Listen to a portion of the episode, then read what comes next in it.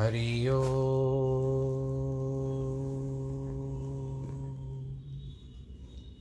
हरि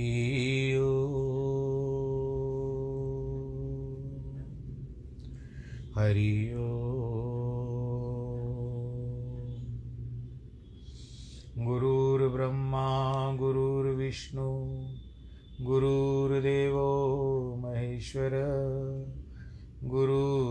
गुरुर्साक्षात् परब्रह्म।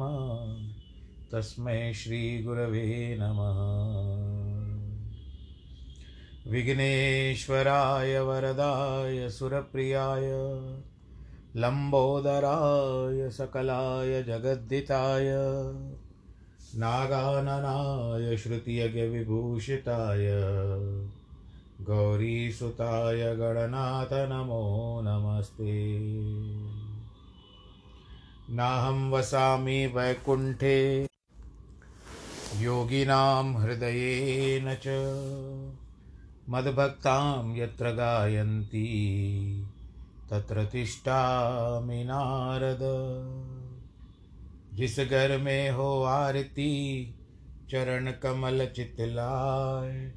तहाँ हरि वासा करे, ज्योत अनंत जगाए जहाँ भक्त कीर्तन करे, बहे प्रेम दरिया। तहाँ हरि श्रवण करे, सत्यलोक से आ सब कुछ दीना आपने, भेंट करूँ क्या नाथ? नमस्कार की भेंट लो, जोड़ू मैं दोनों हाथ।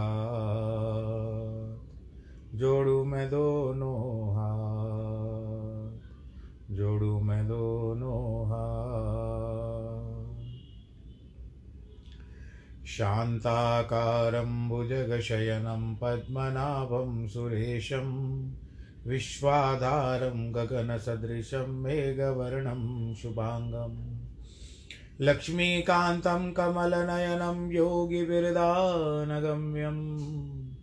वंदे विष्णुं भवभयहरं सर्वलोकैकनाथं मङ्गलं भगवान् विष्णु मङ्गलं गरुडध्वज, मङ्गलं पुण्डरीकाक्ष मङ्गलाय स्तनोहरि सर्वमङ्गलमाङ्गल्ये, शिवे सर्वार्थसाधिके, शरण्ये त्र्यम्बके गौरी, नारायणी नमोऽस्तु ते।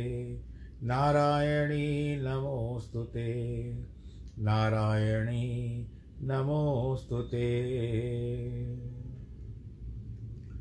श्रीकृष्ण गोविन्द हरे मुरारे, हे नाथ नारायण वासुदेव श्रीकृष्ण गोविन्द हरे मुरारे, हे नाथ नारायण वासुदेव हे नाथ नारायण वासुदेव श्रीनाथ नारायण वासुदेव हे नाथ नारायण वासुदेव श्रीनाथ नारायण वासुदेव श्रीकृष्ण गोविन्द हरे मुरारे। हे नाथ नारायण वासुदेव हे नाथ नारायण वासुदेव हे नाथ नारायण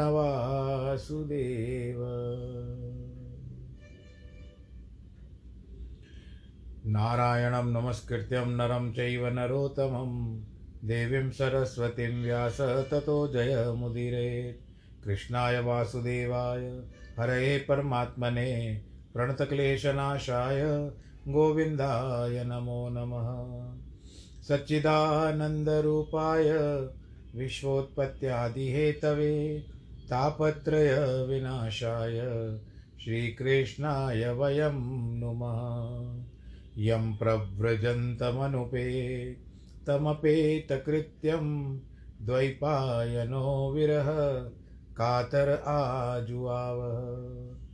पुत्रेति तन्मयतया, तर्वो विनेदु, तं सर्वभूतहृदयं मुनिमानतोऽस्मि मुनिमानतोऽस्मि।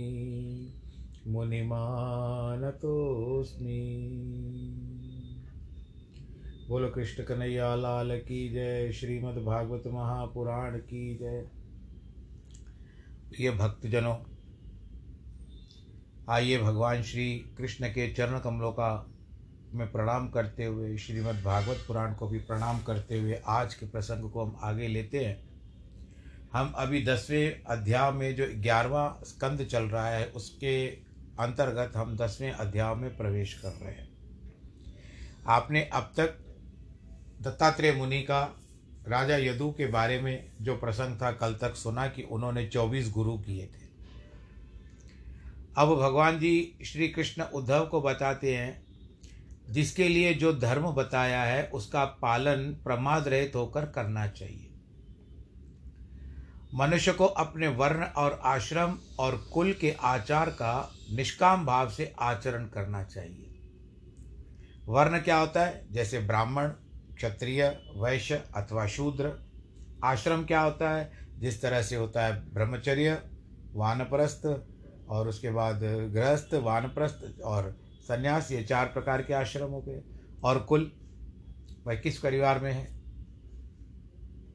आचार का निष्काम भाव से आचरण करना चाहिए।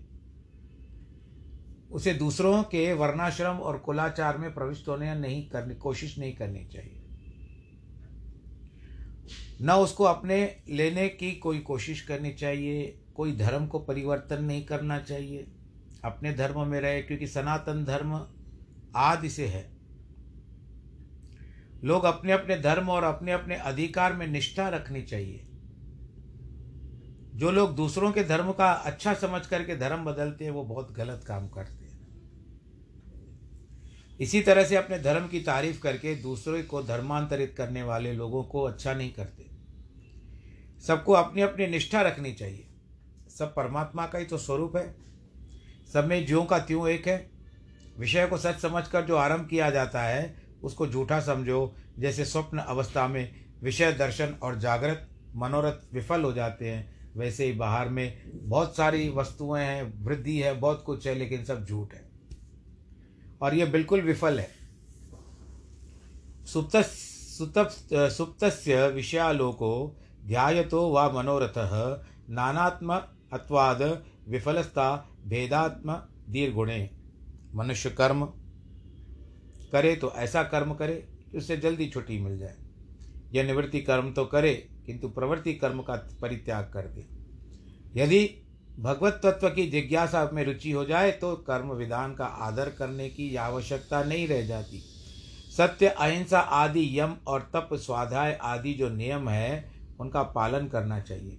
इसमें कभी भी कोई त्रुटि हो जाए तो उसकी चिंता न करके पुनः उसका पालन और प्रयास करना चाहिए। एक उदाहरण होता है कि जिस तरह से आप प्रतिदिन पूजा करते हो किसी समय नहीं हो सकता, ऐसी कोई बात नहीं, या तो स्वास्थ्य सहयोग नहीं करता। अगर उस दिन पूजा नहीं होती है तो कोई दिक्कत की बात नहीं है। एक दिन भगवान को भी आप आनंद के साथ बिठा सकते हो, जोत जला सकते हो, कुछ भी कर सकते हो। तो उसमें चिंता न करें। यम नियम से बढ़कर गुरु सेवा है। गुरु की सेवा निष्कपट भाव से करनी चाहिए। इसमें जल्दबाजी नहीं करनी चाहिए। संसार में सबसे उदासीन रहना चाहिए, दुनिया बदलने की कोशिश नहीं करनी चाहिए। अपने मन को ऐसा बदला ले, बदल देना चाहिए कि जहाँ रहे, वहाँ उसको आनंद ही आनंद आता रहे। आत्मा स्थूल, सूक्ष्म कारण इन शरीरों से पृथक है। मनीराम जब सो जाते हैं, तब उन्हीं का नाम कारण शरीर, जब सपना देखते हैं तो उसी का नाम सूक्ष्म शरीर, और जब देह से मिल जाते हैं तो उनका नाम स्थूल शरीर हो जाता है। इस प्रकार चक्कर लगाने वाले मनीराम को सोना, मनीराम यानी हमारा मन, मनीराम का सोना और जागना, इन दोनों को आत्मा देखता रहता है। लेकिन आत्मा को देखने वाला कोई नहीं है। जैसे आग जलने वाली लकड़ी बिल्कुल अलग होती है और वो उसको जलाती है, प्रकाशित करती है, वैसे ही आत्मा शरीर के भीतर रहकर भी इस शरीर से बिल्कुल अलग है। यह संसार क्या है? शास्त्र में संसार का अर्थ है भूखंड, अर्थात ईंट पत्थर नहीं। इस बात का ध्यान में रख ले। आदि शंकराचार्य भगवान जी ने कहा है कि अपने कर्तापन और भोक्तापन जो का जो अभिमान है, इसी का नाम संसार है। और एक गाना आया, पता नहीं। देख तेरे संसार की हालत क्या हो गई भगवान। कितना बदल गया इंसान। कितना बदल गया इंसान। सूरज न बदला, चाँद न बदला न बदला रे आसमान। कितना बदल गया, मैं जानबूझ करके रुका कि आप लोग गाओगे। कितना बदल गया इंसान। मनुष्य बदल गया। तो अब यहाँ पर क्या बात आती है? ये जो कर्तापन, अपनापन, मैंपन, अभिमान है, भोक्तापन इसी का नाम संसार है, कि कर्तृत्व, भोक्तृत्व लक्षण संसार है। वैष्णवों ने कहा है कि अहंता और ममता, इन दोनों का ही नाम संसार है। कृष्ण कहते उद्धव जी, ये दुनिया ईश्वर की बनाई हुई है, परंतु इसमें जो अभिमान और ममता है, वह ईश्वर से वो विमुक्ता के कारण आती है। इसीलिए हमेशा विचार के द्वारा देह स्थिति, आत्मा को जानकर प्रपंच कभी, प्रपंच में कभी सत्य बुद्धि नहीं करनी चाहिए। यह संसार जीव का तभी तक है जब तक अविद्या में फंसा हुआ है। आत्मा देह से बिल्कुल परे है। खेत किसी को दुख नहीं देता। खेत को मेरा समझने वाला दुखी होता है। इसी प्रकार देह किसी को दुखी नहीं देता। वह तो इसको जो मेरा समझता है, उसी को दुख होता है। इसीलिए देह अभिमान, विष्ट बुद्धि का परित्याग कर देना चाहिए। संसारस्थ बंधो यम पुंसो विच्छादिदात्मन संसार अविद्यात का मूलक मूलक है। देहाभिमान मूलक है। आत्मा का ज्ञान होने पर इसका छेदन हो जाता है। चित्त छिन्नति इति चित्त इसीलिए आत्मा के स्वरूप को जिज्ञासा करके शरीर में जो वस्तु वृद्धि है, उसी का परित्याग कर देना चाहिए। जैसे यज्ञ में अरणि में मंथन के द्वारा अग्नि उत्पन्न करते हैं, वैसे ही आचार्य एवं शिष्य अधराधनी नीच नीच की लकड़ी और उत्तराणी ऊपर की लकड़ी, वंचन संतान है। तभी तक ये बात कही है, आत्मा नित्य है, एक है, उपाधि के कारण कर्तत्व आदि धर्म होते हैं। लेकिन यदि कोई ऐसा कहे कि कर्म के कर्ता और सुख दुख के भोक्ता जीव नाना है, संसार के सक्रचंदन प्रवाह रूप से नित्य है, इसके लिए ईश्वर की ज़रूरत नहीं होती। अब वैराग्य को निमित्त बना के रहेगा। दुख केवल मूर्खों को ही नहीं होता बड़े बड़े विद्वान और बुद्धिमान भी कभी कभी दुखी हो जाते हैं। जो लोग कहते हैं कि हम बहुत चतुर हैं, इसीलिए सुखी हैं, ये उनका अहंकार है और कुछ नहीं है। और उनका अर्थ अहंकार करना व्यर्थ है। क्योंकि इनको भी इन बात का पता नहीं कि हम मृत्यु से कैसे बचें। कितने भी चतुरता दिखाओ, लेकिन मृत्यु तो आपके ऊपर ठहरी हुई है भाई। अर्थ को अर्थ क्यों कहते हैं? एक तो मूर्ख जिसको चाहे उसका नाम अर्थ है, जो भाग जाए उसका नाम भी अर्थ है। अर्थ धन को भी कहते हैं, अर्थ जो इंग्लिश का, इंग्लिश में आप लोग मीनिंग जिसको कहते हैं उसको भी अर्थ कहते हैं। और अर्थार्थ भी अर्थ होता है। जैसे किसी के सिर पर मौत खड़ी हो, उसे फांसी चढ़ाने के लिए ले जाया जा रहा हो, और वह कहे कि आओ मालपुआ खा लें, खीर खा लें, क्योंकि मरना तो है ही। परंतु क्या उसको उस समय में मालपुआ और खीर खाने में क्या मज़ा आएगा? मनुष्य की स्थिति यही है। यदि कहो, परलोक में बहुत सुख है, अतः उसके लिए निर्विघ्न धर्म का अनुष्ठान करना चाहिए। लेकिन क्या धर्मानुष्ठान की निर्विघ्नता समाप्त संपन्नता आसान है? आपको मालूम होना चाहिए कि यज्ञ आदि कर्मों में मंत्र अशुद्ध बोलता है, पुरोहित और काम बिगाड़ता है और यजमान का। यदि होता होम करते समय बाएँ घुटने नीचे गिराने की दाएँ उल्टा कर दे तो गलत हो गया। इसी कारण स्वर्ग भी मिल जाए तो क्या? बड़े बड़े ऐश्वर्य प्राप्त हो जाए तो भी मिल क्या अप्सराओं का भोग मिला, कामत विमान पर चढ़कर घूमते रहे तो भी क्या? लेकिन जिस दिन पुण्य क्षीण हो जाता है, वहाँ से आप ढकेल दिए जाओगे। फाइव स्टार होटल में जाते हो, जितने दिन रहोगे, आपके पास धन है, पैसा है तो आपकी सेवा की जाएगी। और जैसे पैसे ख़त्म हो जाएँगे, आपका धन समाप्त हो जाएगा, आपको धकेल दिया जाएगा, बाहर निकाल दिया जाएगा। और पूरे पैसे ना भरें तो एक या दो दिन से आपको वहाँ पर काम भी करना पड़ेगा। बोलो, कृष्ण कन्हैया, लाल की जाए यदि पाप किया होता तो नर्क या पशु पक्षी कीट की योनियों में जाना पड़ता है। इसीलिए जो देह से कर्म करता है, उसको सदा सुख ही सुख मिले, ऐसा नहीं हो सकता। संसार के सभी प्राणी भयभीत है। ब्रह्मा भी अपनी थोड़ी आयु का भय है ब्रह्मा को भी अपनी थोड़ी आयु का भय है। उस भय के निवारण का उपाय क्या है? असल में सत्वादि गुणों से ही इंद्रियों की सृष्टि होती है। इंद्रियों से कर्म की सृष्टि होती है। जीव इंद्रियों से संयुक्त होकर कर्म फल का उपभोग करता है। जब तक जीव गुणों की विषमता है, तब तक नानात्व है। जब तक नानात्व है, तब तक परातंत्र है। जब तक परातंत्र है, तब तक भय है। जो इस विषमता में फंस जाते हैं, उन्हीं को शोक मोह का आश्रय लेना पड़ता है। इस सृष्टि के समय एक ही परमात्मा के अनेक नाम हो जाते हैं। वास्तव में काल, आत्मा, आगम, लोक, स्वभाव, धर्म, ये सब परमात्मा के ही नाम हैं। जब उद्धव जी ने कृष्ण से पूछा, भगवान, आप यह बताएँ कि देह गुणों में रहकर जीव अपावृत है या अनपावृत है? गुणों से बंधता है या नहीं बंधता है? बंधता है तो कैसे बंध जाता है? बद्ध और मुक्त जीव में क्या अंतर होता है? एक बंधा हुआ और एक मुक्त किया हुआ। मुझे तो ऐसा लगता है कि नित्य बद्ध और नित्य मुक्त होना दोनों ही एक ही है। भगवान श्री कृष्ण कहते हैं, प्यारे उद्धव जी, किसी से सत्वगुण की अधिकता हो अथवा शांत सत्वगुण निर्गुण हो जाए, लोग कहते हैं कि यह तो मुक्त है। किसी में रजोगुण, तमोगुण ज़्यादा हो, तब कहते हैं यह बद्ध है, यानी बंधा हुआ है। बधो मुक्त इति व्याख्या गुणतो में त वस्तुतः। असल में ये व्याख्या मैंने व्याख्या क्यों की है कि जो कि प्रमाणिक है। गुणों के अनुसार हो बद्ध और मुक्त होते हैं। गुण मायक है, इसीलिए न मोक्ष। हो मेरे, भगवान जी कहते हैं, मेरे स्वरूप भूत जो जीवात्मा है, उसका न मोक्ष है, न बंधन है। देह में अभिमान करने से ही माया अथवा अविद्या के कारण शोक, मोह, सुख, दुख आदि होते हैं। यह संस्कृति संस्कृति जो वास्तव है, मैं उसमें नहीं है। यह तो केवल प्रतीक है, विद्या, अविद्या दोनों मेरे ही शरीर हैं।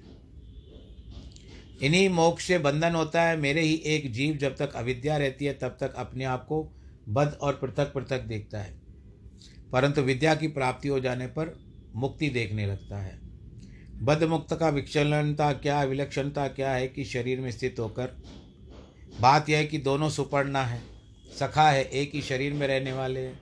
इसमें जो अविद्यमान है, वह अपने भोक्ता को मानकर दुखी होता है। जो विद्या युक्त है, अविद्या निवृत्त हो गई है। इसी कारण जो मुक्त है, वह इंद्रियों के विषयों का ग्रहण होने पर भी मैं इनका ग्रहण करता हूँ, ऐसा अभिमान कर बैठता है। इसी प्रकार दूसरे के कर्म को अपना मानकर उसमें बंध जाता है। इसीलिए विद्वान को सोच समझ करके विरक्त होना चाहिए। उसका शरीर चाहे सोवे, चाहे बैठे, चाहे देखे, चाहे खाए, खाना तो इंद्रियों के गुण के लिए होता है, वह स्वयं अविद्वान के समान बद्ध नहीं होता। वह तो वायु के समान असंग हो जाता है। वैराग्य और ज्ञान के द्वारा उसकी सारी शंका ढह जाती है। वह स्वप्न से भी जाग जाता है। इसी कारण कोई चाहे अच्छा हो, करे या बुरा करे अच्छा कहे या बुरा कहे क्योंकि गुण दोष के आधार पर वैसा करता है। अब कईयों का स्वभाव होता है और कईयों के बारे में हमको ये भी पता होता है कि इस व्यक्ति से मिलना अच्छा नहीं है, क्योंकि इसका जो जबान इसकी थोड़ी कड़वी है, कुछ भी बोल देता है तो हम लोग उससे बचना चाहते हैं। परंतु ऐसा भी कहा गया है कि जो सामने कड़वी जबान बोलता है तो वो हमको एक प्रकार की सीख देता है कि हम में भी इतने सारे ऐब हैं, इतनी सारी बुराइयाँ हैं। सामने वाला जो भी करता है, वो उसका अवगुण है लेकिन वो जो अवगुणी होता है, वो दूसरों के भी अवगुण को बताना चाहता है कि तुमने ऐसा किया, तुमने ऐसा किया, तुमने ऐसा किया, तुमने ऐसा किया। तो उस समय हमको भी समझना चाहिए कि हम अपने आप को जो इतना तीस मार खान समझ करके बैठे थे, परंतु सामने वाले ने तो हमको, हम, हमारे अवगुण गिना दिए। तो हमारी कहाँ कहाँ पर भूले हैं हम? वेर भी है, हम कहाँ पर मिस्टेक कर रहे हैं? भूल कहाँ पर कर रहे हैं? उनको सुधारो। कि उस व्यक्ति को जो अवगुणी है, जो अवगुणी देखता है दूसरे लोगों में, उसको आपके ऊपर आक्षेप करने का कोई मौका न मिले। तो ऐसे संसार में कई लोग होते हैं। और कोई तो बहुत अच्छे होते हैं, जो आपके सामने, मुँह के सामने इतनी तारीफ़ करेंगे, इतनी सराहना करेंगे कि, अरे वाह, आपके सिवा जिस तरह से गाना भी गा लेंगे, भजन भी गा लेंगे, तेरे सिवा कौन मेरा कृष्ण कन्हैया? इस तरह से गा लेंगे, आपको भगवान की तुलना दे देंगे। लेकिन आपके पीछे जो होगा, वो आपकी बदनामी करेंगे। बोलो, कृष्ण कन्हैया, लाल की जय। तो भगवान जी कहते हैं कि उद्धव जी, यदि कोई शास्त्र तो बहुत पढ़ ले, परंतु परमात्मा की प्राप्ति न हो, उसका पढ़ना लिखना बिल्कुल व्यर्थ चला जाता है। जिस वाणी में परमात्मा नहीं है, वह बांझ है। धीर पुरुष की उसी वाणी का उच्चारण या श्रवण नहीं करना चाहिए। इस प्रकार आत्मा जिज्ञासा द्वारा आत्मा में जो नानात्व ब्रह्म है, उसको काट देता है। श्रद्धालु कथा श्रवण सुभद्रा लोक पावनी गायन स्मरण कर्म जन्म चविनयन मुहु। भगवान श्री कृष्ण ने कहा, मेरी कथा सुभद्रा है, यानी सब जगह अच्छा करने वाली है, लोक पावनी है, पवित्र करने वाली है। उसका श्रवण, श्रद्धा के साथ करना चाहिए। मेरे जन्म कर्म का गान और अभिमय अभिनय करना चाहिए। मनुष्य जो कुछ भी करे, मेरे लिए ही करे इससे उसको निश्चल भक्ति मिलती है। निश्चला भक्ति मिल जाने पर मेरी उपासना करने वालों को मेरे पद की प्राप्ति होती है। अब उद्धव जी कहते हैं कि महाराज, आपका भक्त कैसा होता है? आपकी भक्ति कैसी होती है? आप प्रकृति से परे हो, इसीलिए ये आपके सिवाय और कोई नहीं बता सकता। भागवत के में भक्त और ज्ञानी का वर्णन करते समय यह नहीं कहा गया है कि वह गेरुआ पहनता है, पीला पहनता है, सफ़ेद पहनता है, चंदन खड़ा हुआ लगाता है या पड़ा हुआ लगाता है, रुद्राक्ष की माला पहनता है या तुलसी की माला पहनता है। वैसे तुलसी या रुद्राक्ष की माला रखने का भी वर्णन है। परंतु भक्त के लिए नियम रूप में नहीं है यह तो बाहर बाहर की वेशभूषा है, उसका नियम अपने अपने संप्रदाय के अनुसार धारण करना चाहिए। भगवान ने कहा, उद्धव जी, मेरे भक्त का असली लक्षण वेशभूषा नहीं रहता। उसका तो लक्षण होता है कि कृपालु कृत द्रोह स्थितिक्षु सर्वदेहिनाम सत्यसारो नवद्यात्मा समसर्वोपकारक। वह सब पर कृपा करता है। किसी से द्रोह नहीं करता। जो सुख दुख आता है, सह लेता है। सत्य उसके जीवन का सार है। वह निश्चलात्मा होता है, समदर्शी होता है, सर्वोपकारी होता है। कामनाएँ उसको घायल नहीं करती, वह सद्गुणों से युक्त होता है। स्वयं तो मान नहीं करता, लेकिन दूसरे को भी सम्मान देता है। भगवान ने कहा, उद्धव जी, जो गुण दोषों को बली बांति समझकर मेरे द्वारा वेद रूप से उपदृष्ट धर्मों का भी परित्याग करके सर्वथा निवृत्ति परायण होकर मेरा भजन करता है। आप इस प्रकार से करो। संसार में आपकी पर, प्रवृत्ति है। जो जब संसार का काम करते हो तो वो प्रवृत्ति होती है। तो वहाँ से निवृत्ति ले लो थोड़ी देर के लिए। निवृत्ति लेकर के आप भगवान का भोज, भजन करने के लिए। भोजन तो होता ही रहेगा, पर भजन के लिए भी कुछ समय निकाला करो। इसका अर्थ यह है कि आप उस समय में एक और से प्रवृत्ति जो आपकी मंशा थी, प्रवृत्ति, आसक्ति थी, इच्छा थी, जो भी संसार के काम थे, वो आपने निपटा लिए। अब आपको कुछ मिल जाता है समय कुछ की ज़िंदगी जब तक न हो, जब तक है, फुर्सत न होगी काम से, कुछ समय ऐसा निकालो, प्रेम कर लो मेरे श्री राम से।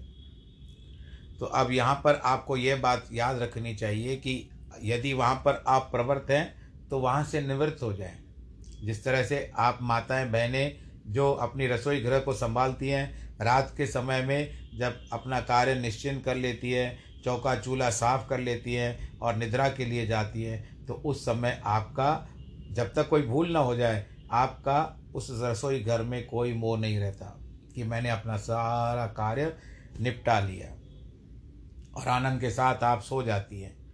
और पुरुष जो होते हैं, वो काम करने जाते हैं काम करने के बाद जब अपने काम से लौटते हैं तो वहाँ से जब प्रवृत्त होते हैं, जाने लगते हैं तो प्रवृत्त होते हैं। वहाँ से हो जाते हैं तो निवृत्त हो जाते हैं। तो जो निवृत्त समय वहाँ का हो गया, उसको भगवान की भजन में प्रवृत्त कर दो। अब जिस तरह से मैं हूँ, किसी भी प्रकार से समय निकाल करके, ये मेरी निवृत्ति, यानी सब जगह से अपने आप को बंद बाँध करके, कि जिस तरह से दूसरों की आवाज़ें नहीं आए, पर मैं रोक नहीं सकता कुदरत को, सब मेरे घर के आसपास ही है तो मैं वो कर नहीं सकता। प्रयत्न करता हूँ, जितना भी रोक सकूँ, नहीं, पर नहीं होता है कभी कभी हाथ बात से निकल जाती है, बात हाथ से निकल जाती है। तो मेरी प्रवृत्ति हो जाती है प्रभु के प्रति, और प्रभु के प्रति जब प्रवृत्ति हो जाती है, भगवान नारायण की कृपा से जो मैं आप लोगों को ये सत्संग सुना रहा हूँ, या जिस प्रकार से भी सामने जो संत का लिखा हुआ है, अखंडानंद महाराज जी का जो भागवत लिखा हुआ है, मैं आपको सुना रहा हूँ, आपको आनंद भी आ रहा है। तो इसमें ज्ञान ज्ञान की कुछ तो बातें रहती है, जो ज्ञान हजम नहीं होता है। तो इसको अगर आप, क्योंकि केवल ज्ञान की प्राप्ति आवश्यकता नहीं है, आप भजन भी कर सकते हो, कथा भी सुन सकते हो। तो निवृत्ति, यानी संसार से निवृत्त प्राण होकर के मेरा भजन करे, भगवान जी कहते हैं। यह सत्यम है। चाहे मुझे जानो, चाहे मत जानो, लेकिन अनन्य भाव से मेरी भक्ति करनी चाहिए। भगवान जी ने भगवत गीता में कहा है कि अनन्याश्चिंत यंतो मा ये जना परिपासते तेषाम नित्याभियुक्ता नाम योग क्षेम वहाम हम अर्थ क्या है कि आ, मेरा ध्यान करो जो मुझे अनन्य भाव से मेरा चिंतन करता है मैं उसका योग क्षेम स्वयं करता हूँ देख रेख भगवान जी करते हैं। मेरी मूर्ति का मेरे भक्त दर्शन और स्पर्श करना चाहिए तथा उनकी अर्चा परिचर्या एवं स्तुति करनी चाहिए। अब भगवान जी आपसे मैं केवल एक बात कहना चाहता हूँ कि भगवान जी ने यहाँ पर मूर्ति बताई है। भगवान जी ने यहाँ पर केवल मूर्ति बताई है कि मेरी मूर्ति की पूजा की जाए। ये भागवत में लिखा हुआ है। परंतु कई लोग खंडन करते हैं मूर्ति पूजा का तो उनको शास्त्रों पर विश्वास नहीं होता। इसके लिए भगवान जी के पास सामने हम लोग भोग लगाते हैं। कुछ तो समझ करके भोग लगाते हैं। कुछ तो समझ करके उसको चंदन लगाते हैं कि यहाँ से हमको कुछ मिल रहा है। वो आशीर्वाद मिल रहा है जिसको आज की तारीख में हम लोग ब्लेसिंग्स ब्लेसिंग्स बहुत कहते हैं, वो मिल रहा है। तो कहीं से तो मिल रहा है। चार लोगों की बातों में आने के बाद अपने नियमों को छोड़ देना। आपका स्वास्थ्य उचित नहीं है, ठीक नहीं है तो वो बात दूसरी है। उसमें आपको भगवान भी सहायता करेंगे, किसी भी प्रकार से। पर आप जानबूझ करके छोड़ दोगे। अपने ठाकुर जी को छोड़ दोगे। तो बस उसके लिए थोड़ी सी बात आ जाती है। ये मेरा केवल संदेश है आपको। बाकी आप और कहीं किसी भी अन्य भाव से नहीं लेना। मेरे गुण कर्मों का अनुमोदन करना चाहिए। श्रद्धापूर्वक मेरी कथा का श्रवण करना चाहिए, मेरा अनुध्यान करना चाहिए। ध्यान जितना आता है और जब भी आपको समय मिले, श्री कृष्ण गोविंद हरे मुरारे, हे नाथ नारायण वासुदेव, बस इतना भी कहो तो बस है। उसे जो कुछ मिले, मुझे अर्पित कर देना चाहिए। मेरे दिव्य जन्म कर्म का कथन करना चाहिए, पर्वों को मनाना चाहिए, जैसे जन्माष्टमी होती है। गोपाष्टमी होती है भगवान जी की, यानी अन्य प्रकार के जो भी उत्सव होते हैं, उनको मनाओ दिल से। मेरे मंदिरों में गीत, तांडव वादित्र आदि गोष्ठी आदि का उत्सव होना चाहिए, शोभा यात्रा निकालनी चाहिए, बलि विधान करना चाहिए, वैदिक तंत्र की दीक्षाकरण करनी चाहिए, मेरी अर्चा स्थापना आदि में श्रद्धा रखनी चाहिए, मेरे लिए उद्यान बनाए, उपवन बनाए, मंदिर आदि का निर्माण करा चाहिए कराना चाहिए। इस तरह से शुभ कर्मों का बखान नहीं करना चाहिए अपना बनाने के बाद अपनी मुँह अपनों मुँह मुया मिठू होता है वो नहीं करना चाहिए अपने लिए जो इष्ट प्रिय हैं वो मुझको अर्पित करना चाहिए मेरी पूजा चाहे सूर्य में कर लो चाहे अग्नि में कर लो ब्राह्मण में कर लो गाय में कर लो वैष्णवों में कर लो आकाश में कर लो मरुत में कर लो जल में कर लो पृथ्वी में कर लो अपने आप में कर लो सबकी पूजा मेरी पूजा होती है भगवान बताते हैं सूर्य में त्रैविद्या से अग्नि में भविष्य से ब्राह्मण में आतिथ्य से, गाय में, हरी घास से, वैष्णव में, बंधुत्व के ब्राह्मण से। हृदय में, ध्यान से, वायु में, मुख्य बुद्धि से, जल में, अच्छे अच्छे पदार्थों से और वेद में, वेदी में मंत्र के द्वारा हवन पूजा होती है। भगवान कहते हैं, उद्धव जी, प्रश्न ये उठता है कि संबंध में एक महात्मा ने बताया कि भगवान हमारे अंदर बैठे हैं। अपने मेरी पूजा करनी हो तो ठीक ठीक भोग देना चाहिए। या नहीं, भूखे प्यासे रहकर मेरा साक्षात्कार करें। सबके प्रति समता का भाव रखें। यह क्षेत्रज्ञ की आराधना है। मैं सब में चतुर्भुज के रूप में बैठा हूँ। भगवान हमारे अंदर बैठे हुए हैं। इसी तरह जो मेरी सेवा पूजा करता है, उसकी स्मृति प्राप्ति होती है, उसको भक्ति योग और सत्संग के बिना मनुष्य के लिए दूसरा कोई श्रेष्ठ उपाय नहीं है। अब मैं तुम्हें तुम्हें एक गुप्त बात बताता हूँ। परंतु भगवान जी, यहाँ पर प्रसंग अध्याय पूरा हो रहा है। मैं आप सबको सूचना देना चाहता हूँ कि आज शुक्रवार है। कथा, साप्ताहिक कथा यहाँ पर आज अंतिम दिन है। पर मैं अवकाश ले रहा हूँ दूसरे सप्ताह के लिए, पूरा सप्ताह। मैं शहर, अपने शहर में नहीं रहूँगा, मैं रहूँगा बाहर तो कथा संभव नहीं है कथा करने के लिए। और क्योंकि शादी के घर में जा रहे हैं तो वहाँ पर तो आपको पता है कि वैवाहिक कार्य, कर्म कर्म, कर्मकांडी पंडित हैं हम तो कथा वार्ता में ही समय जाए चला जाएगा। कथा नहीं कर पाएँगे, शादी ब्याह में ही समय चला जाएगा। तो मैं जो कथा करूँगा, आने वाले सप्ताह को छोड़कर उसके दूसरे सप्ताह में कथा आरंभ करूँगा। तब तक आप लोग अपना ध्यान रखिएगा। ईश्वर आप सबको सुरक्षित रखे। वैवाहिक वर्षगांठ और जन्मदिन वालों को बहुत बहुत बधाई। नमो नारायण।